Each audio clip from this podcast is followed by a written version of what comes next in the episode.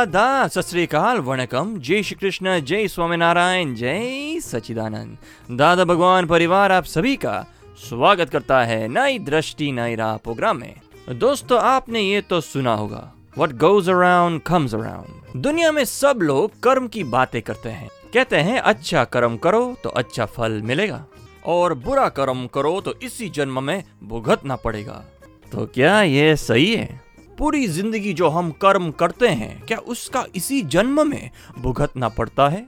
चलिए जानते हैं अपने आत्मज्ञानी पूज्य दीपक भाई से। कर्मफल कर्म बीज कर्मफल परिणाम। ये गुजराती भाषा में आपने बोल दिया हमें कुछ समझ में नहीं आया। वापस समझाइए। कहाँ है? हाँ वो तो गुजरात हिंदी प्रतिक्रमण बुक में आया ना? कि झूठ झूठ बोलना। और पास्ट लाइफ में अभिप्राय दिया है उसमें क्या हरकत है? क्योंकि एक आदमी झूठ बोल के अपना काम कर रहा था संसारी। हमने देखा हमारे में भी अभिप्राय हो गया कि झूठ बोल के काम करने में कोई हरकत नहीं उसको कर्म बीज बोला जाता है। जी। उसके वजह से इस लाइफ में कर्म फल झूठ बोलने की बात बात में झूठ निकल जाएगा। हमारे कुछ भी काम कराना है तुरंत झूठ बोल के करा लेते हैं। तो हमें ज्ञान नहीं है तो हम झूठ बोल के खुश हो जाते हैं भीतर में। हम्म देखो ऐसे काम कराना चाहिए झूठ बोल के। तो भविष्य में प्रकृति बढ़े, बढ़ते जाएगी। और झूठ बोलने का फल क्या आता है? कभी ना कभी पकड़ा तो जाएगा। क्योंकि जब तक पुण्य का उदय है, तब झूठ बोलेंगे तो पकड़ा नहीं जाओगे। और पुण्य का उदय भी शुरू होता है, कभी पूरा भी होएगा। जब पाप का उदय आएगा, पाप कर्म का, तब झूठ बोला जाएगा, वो पकड़ा जाएगा। तो पकड़ा गया उस टाइम पे सब लोग आपकी बदबोई करेंगे। ये आदमी ऐसा है, देखो झूठ बोल के अपना काम करवाता था, हमने पकड़ लिया। आपको अपयश मिलेगा, आक्षेप मिलेगा, दुख आपके ऊपर आएगा। हो सकता है ना ऐसे? तो ये तीन शब्द आ गए कर्म बीज कर्म फल झूठ बोलना कर्म फल परिणाम में कुछ गालियाँ सुननी पड़ेगी, या तो आक्षेप आएँगे हमारे प्रति। अभी दादाजी क्या बताते हैं कि कर्म बीज बिगड़ गया, इसके लिए कर्म फल कर्म फल परिणाम आए हैं। तो कर्म फल भुगतने के टाइम वापस बीज सुधारो। हमारा अभिप्राय चेंज करो झूठ बोलना नहीं चाहिए झूठ बोला गया उसके लिए प्रतिक्रमण करो। कर्म फल परिणाम में कोई वापस आक्षेप दिया ये आदमी झूठा है अरे मैंने तो माफ़ी मांगी तो भी हमारे पर आए। तो हमें समझना चाहिए कि पहले झूठा बोला उसका फल आया है। तो कर्म फल परिणाम के टाइम भी वापस अभिप्राय चेंज करो और प्रतिक्रमण करो। जी। समझ में आया आपको? जी। इससे क्या होगा भविष्य में धीरे धीरे झूठ बोलना बंद हो जाएगा और किसी की बदबोई हमारे प्रति होगी भी नहीं। समझ में आया आपको? एक प्रश्न और है दीपक भाई। हम्म। अपना भाव बीज प्रकृति में किस तरह जाता है और फिर वापिस किस तरह आकर उसका फल होता है?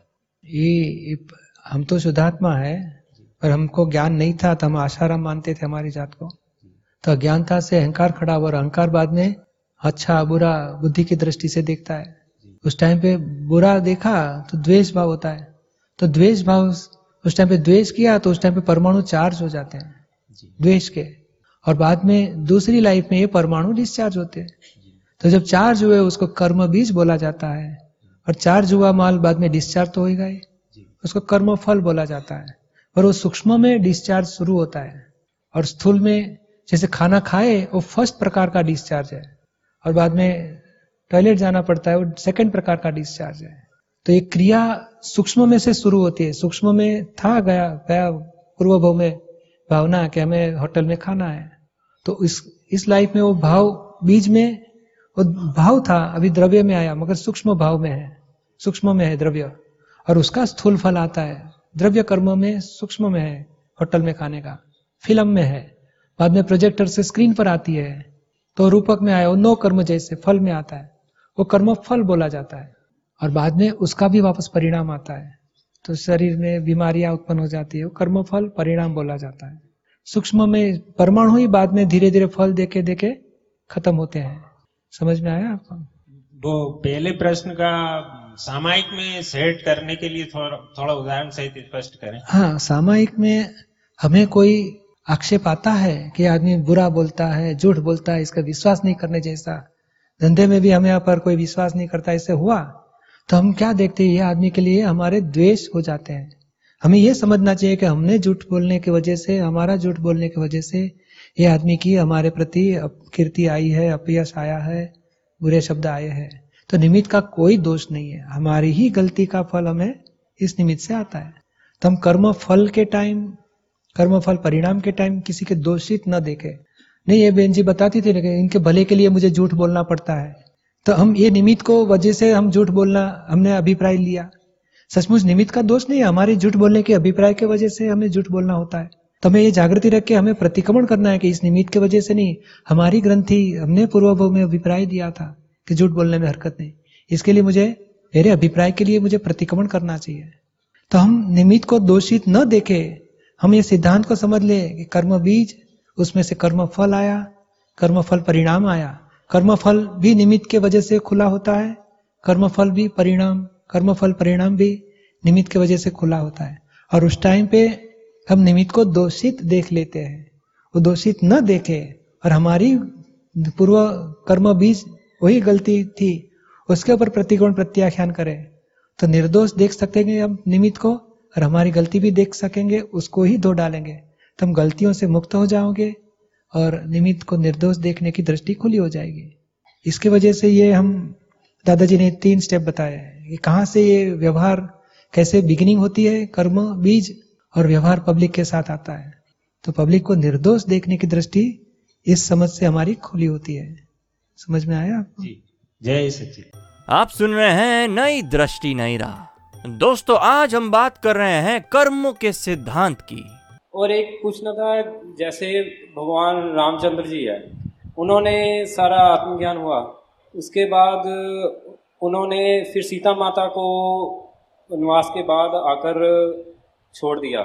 तो ये फिर तो उनको ज्ञान तो था, फिर उन्होंने ऐसे और जब केवल ज्ञान का टाइम आता है, तब सब नज़दीक वाले दूर चले जाते हैं। संजोगी ऐसे उत्पन्न हो जाते हैं। और खुद अकेले हो जाएँगे, तब केवल ज्ञान हो जाता है। यानी उनका सीता जी का भी हिसाब था, रामचंद्र जी का भी हिसाब था। और ये हिसाब से इकट्ठा होते हैं हिसाब पूरा हो गया, दूर जाएँगे, वापस इकट्ठा होंगे, वापस दूर जाएँगे।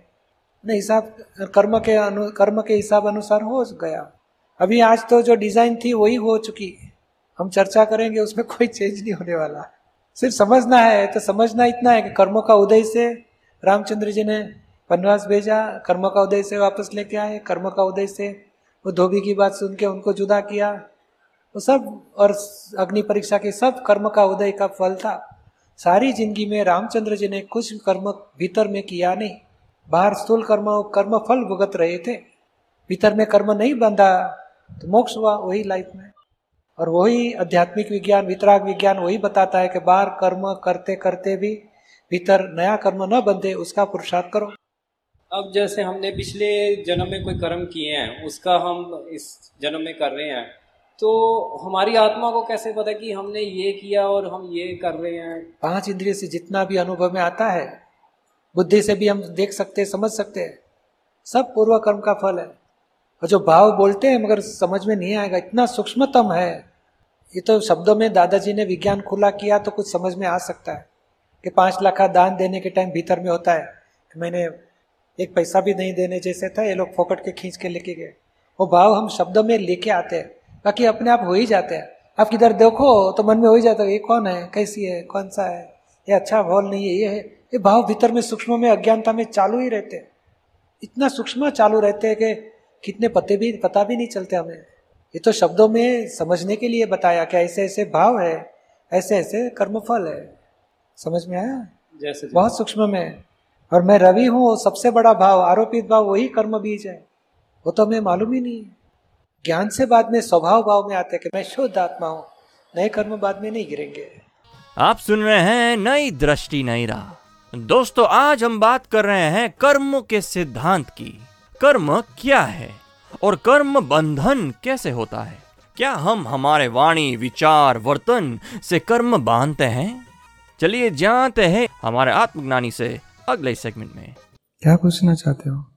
मेरा सवाल ये है कि कर्म चार्ज कैसे होता है? बनता कैसे है? आपको क्या लगता है सुबह से उठ के रात तक हम कुछ कर्म करते हैं? हाँ। क्या क्या करते होंगे? सारी दिनचर्या जो है रोज की जो दिनचर्या है रोज की वही कर्म चार्ज बोला जाता है। जो मन में भाव लेके हम करते जाते हैं उसके माध्यम से वो बनते जाते हैं। वो कर्म चार्ज होते ही रहते होंगे। हाँ। तो कर्म के फल कभी आते होंगे? अब उसका पता नहीं। हाँ। तो ये सच्ची बात क्या है? आपको सच्ची जाननी है कि अपनी समझ है वही सच्ची रखनी है? जो सच्ची समझ है वो जाननी तो सच्ची समझ कोई भी पाँच इंद्रिय से जितने भी कार्य हम करते हैं वो सच्चे कर्म नहीं कर्म फल है। क्योंकि आप ही सोचो विचार आपकी इच्छा नहीं तो भी बुरे विचार आ जाते हैं। हाँ। कभी नहीं बोलना ऐसे भी शब्द निकल जाते हैं। हाँ। शरीर को नहीं करना ऐसे भी क्रिया हो जाती है। हाँ। हो जाती है क्रोध हो जाता है। दुख दिया जाता है। मुझे देने की इच्छा नहीं मेरी हो जाता है। हाँ। कितनी प्रकार की चीज़ें हो जाती है। इट हैपन्स इसका मतलब है डिस्चार्ज तो कर्म क्या है? हो रहा है वो डिस्चार्ज परिणाम है और उसको मैंने किया मानते हो। मैं ही सुरेश कुमार हूँ मैंने किया। कर्ता भाव से कर्म चार्ज होते हैं। क्रिया से कर्म चार्ज नहीं होते। मैंने किया और अज्ञानता से आरोपित भाव से। मैं ही सुरेश कुमार हूँ और मैंने किया। समझ में आता है आपको? जी। समझ लो दान देते हैं। मंदिर में दान दिया पाँच लाख रुपए का। सब लोग बोले अरे वाह वाह बहुत अच्छा दानेश्वरी सेठ है। अभी सेठ को पूछे आपने बहुत बड़ी रकम दी? हमारे ससुर जी ट्रस्टी मंडल में है ना बहुत प्रेशर करते थे इसके लिए देना पड़ा। तो एक पैसा भी नहीं देता था। तो मन में क्या उसके भाव है? पैसे भी देने जैसा नहीं था। ये फिकट के मेरे पास से खींच के लेके गए। तो भाव और क्रिया दो शब्द हो गए? तो क्रिया दिखती है पाँच लाख की और भीतर में भाव है गलत पैसे नहीं देने जैसा था। तो ये भाव है वो दूसरी लाइफ का बीज है कर्म चार्ज और क्रिया पिछली लाइफ के कर्म का फल है। तो जैसे ये जो भी इस जन्म में हमें मिल रहा है वो सारे पिछले जन्म के कर्म का ही फल है। हम्म सारी जन्म के कर्म का फल मतलब इस जन्म में हमें नहीं मिलने वाला। नहीं मिलेगी। एक बात है कि जो पाँच लाख दिया वो स्थूल कर्म का फल स्थूल आता है। लोग सम्मानित करेंगे, प्रतिष्ठा में आगे बिठाएँगे, पूजा में फ़र्स्ट नंबर लगेगा। स्थूल का फल स्थूल आता है और भाव का फल दूसरी लाइफ में आता है। यानी तीन प्रकार तीन स्टेज है कर्म के। कर्म बीज, कर्म फल कर्म फल परिणाम। कर्म बीज पिछली लाइफ में गिरता है। उसके कर्म फल इसी लाइफ में आएगा और कर्म फल परिणाम इसी लाइफ में आएगा।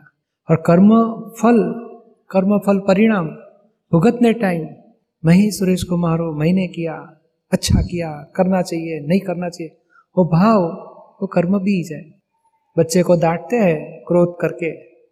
बाद में भीतर में पश्चाताप होता है कि नहीं करना चाहिए। तो वो बीज है। क्रिया वो कर्म फल है, पिछला कर्म का। और क्रोध का फल इधर ही आएगा।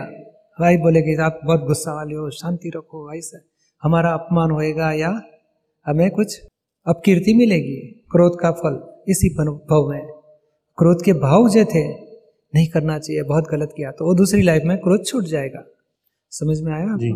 जय सच्चिदानंद। जय सर। और कर्म दोबारा न बंधे इसका रहस्य क्या है? मैं खुद कौन हूँ जान लो और करता कौन है? कराने वाला कौन? आप जो भी इच्छा करते हो सब कर सकते हो? नहीं। तो कौन रोकता होगा? कौन कराता है? कोई ना कोई कारण ऐसा आ जाता है कि सारी इच्छाएँ पूरी नहीं हो पाती। हाँ मगर कारण वो खुद करता होगा सामने वाला? नहीं। तो फिर उसको भी कोई कराने वाला है? वो कौन होगा? और वो रहस्य जानने का है कि कराने वाला कौन? क्योंकि हम हम हमारी इच्छा अनुसार नहीं कर सकते तो सामने वाला भी अपनी इच्छा अनुसार नहीं कर सकता होगा। तो दोनों को चलाने वाला कोई तीसरा होना चाहिए। और वो रहस्य ये ज्ञान में हमें प्राप्त होता है जो दादाजी का अनुभव है कि करता कौन। और वो ज्ञान जानने से बाद में कर्म चार्जिंग स्टॉप हो जाते हैं। आप सुन रहे हैं नई दृष्टि, नई राह, जो सुलझाता है ज़िंदगी के हर सवाल को। दोस्तों तो एक छोटा सा भाव ही हमारे अगले जन्म की मन वचन काया की बैटरी को चार्ज करता है और हमारे संसार व्यवहार की घटमाल को चलाता रहता है। ज्ञानी से ज्ञान पाकर ही इन सारे कर्मों से मुक्ति मिल सकती है। तो चलिए, आत्मज्ञानी से ज्ञान पाने के लिए, अधिक जानकारी के लिए लॉग ऑन करें, Hindi dot Dada Bhagwan dot O R G या फिर ईमेल करें Dada on radio at U S dot Dada Bhagwan dot O R G या फिर फ़ोन लगाए one eight seven seven five zero five three two three two extension twenty three या फिर Dada Bhagwan foundation YouTube channel को subscribe करें। आज के लिए हमें दे इजाज़त। कल फिर मुलाकात होगी। तब तक के लिए स्टे इन द प्रेजेंट जय सचिदानंद है ये